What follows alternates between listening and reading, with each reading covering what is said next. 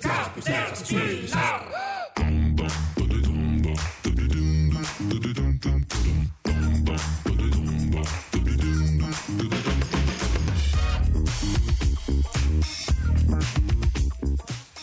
Sono le 19.44 e noi siamo Caterpillar. A Zambotti sono sulle tracce di un eroe. Stiamo monitorando, no, ma, ma, se lo troviamo è l'eroe del mondo. Sembra che si chiami Giorgio Fraschini, abita in provincia di Cremona e sia l'unico italiano che ha letto tutte, ma proprio tutte le mail che gli sono arrivate sulla GDPR, la nuova normativa sulla privacy. Il Fraschini sembra averne lette 427, di cui 8 su crepe nei muri e 16 di risanamento crepe, se non è eroismo. Beh, si faccia questo, vivo, eh, si faccia vivo con un sms al 3487 300 200, soprattutto perché dobbiamo dargli la ferale notizia che tutto questo potrebbe andare avanti no. in Italia fino al 22 di agosto, perché bisogna attendere il decreto attuativo del governo e quindi in qualche modo eh, per evitare di incappare nella multa veramente eh, onerosissima eh, che ha previsto l'Unione Europea, in Italia c'è una proroga di eh, due o tre mesi fino al 22 di agosto per adeguarsi in attesa del decreto Scusi, attuativo. Quindi vede quindi che siamo proprio un paese di prorogoni, proprio eh, ce l'abbiamo il dentro. È, il Fraschini ha eroato in mano, in vano, cioè ha fatto l'eroe in vano, non, non, non trovo il coraggio il, di nuovo dirlo. verbo. Le avevano appena fatto i complimenti perché ha detto gratuito via sms e adesso mi dice eroare come nuovo Eroato, eroato eroare, eroare, sono stato molto in Veneto, eroare, essere eroi in vano, nessuno eroe è, è eroe in vano, eroi Zambotti. Invece un ascoltatore, ho, ho, intrapreso un diverbio con un ascoltatore sulla pagina Facebook di Caterpillar, ma poi ho capito che non stavamo parlando della stessa cosa. Guardi che è difficile la comunicazione, eh. è, è difficile, facile. difficile assolutamente. Infatti. Occhio agli sms perché c'è un ascoltatore molto simpatico che però eh, scrive al nostro numero ma è convinto che risponde Manuela Falcetti. Ah, temo che avuto... anche stesse succedendo la stessa cosa, forse era un argomento sì, di cui parlava Falcetti su Radio 1, vabbè così, è tutto un incastro. Restate con Basta Caterpillar. non rispondere a, a, quelli di Radio 3 che stanno facendo la festa a Cesena. Ah giusto. È, è brutto, è brutto, è brutto, è un'imitazione del Caterraduno. Bah,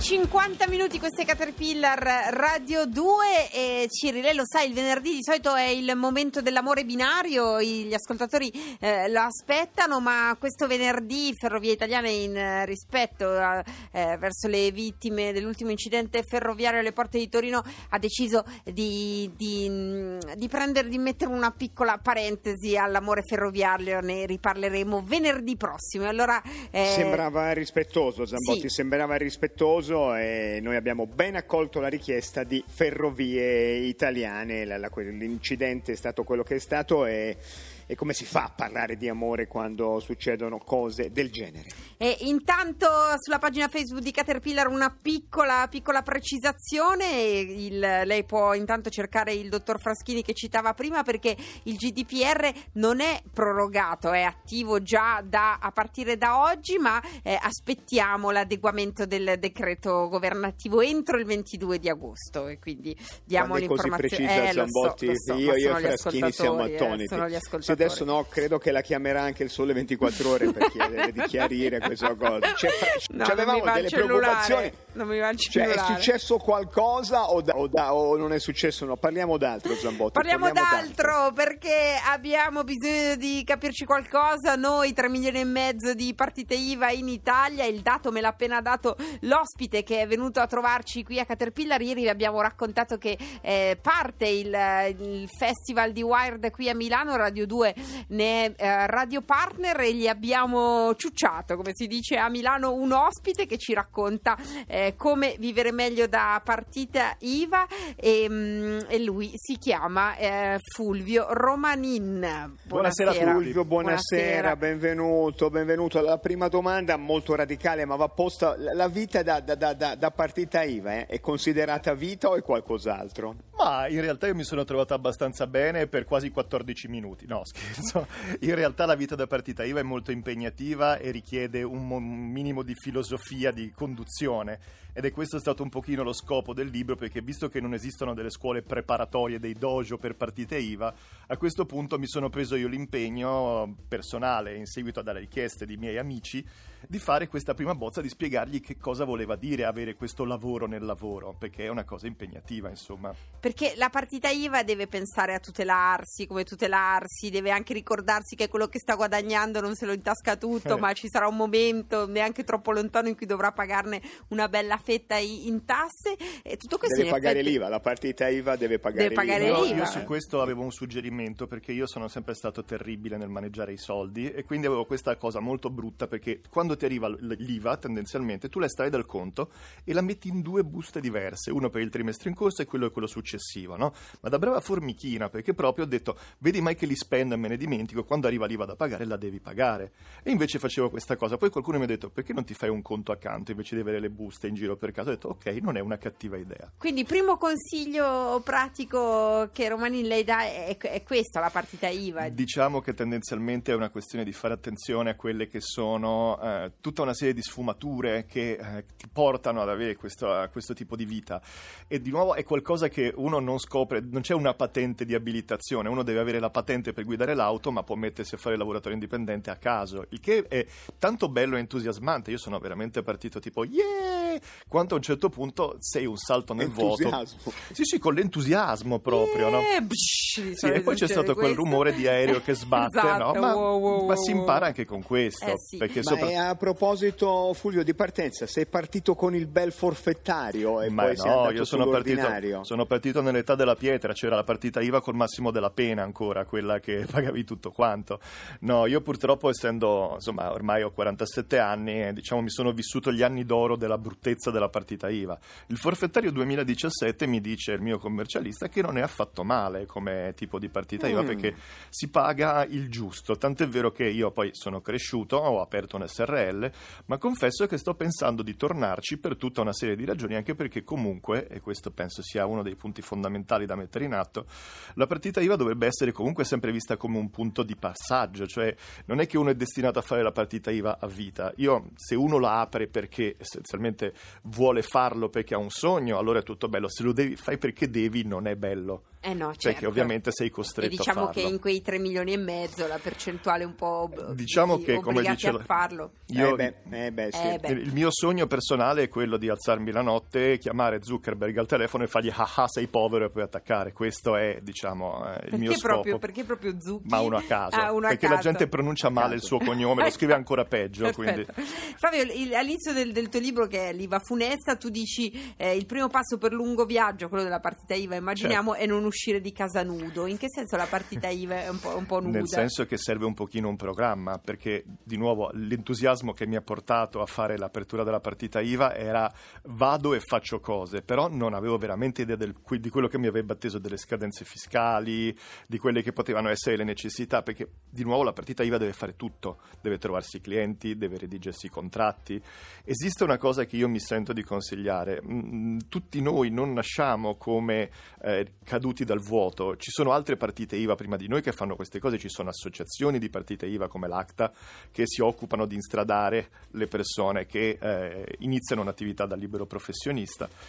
Bisogna chiedere, è una cosa che non fa male a nessuno. Uno dei grandi punti di forza che c'è tra tutte queste persone che fanno parte di questa categoria è che si devono parlare. Perché le partite IVA hanno un grosso problema, che non esiste una classe sociale delle partite IVA, perché c'è il caldaista, c'è l'avvocato, c'è l'architetto, quindi non c'è un'unica identità, è una fiscalità.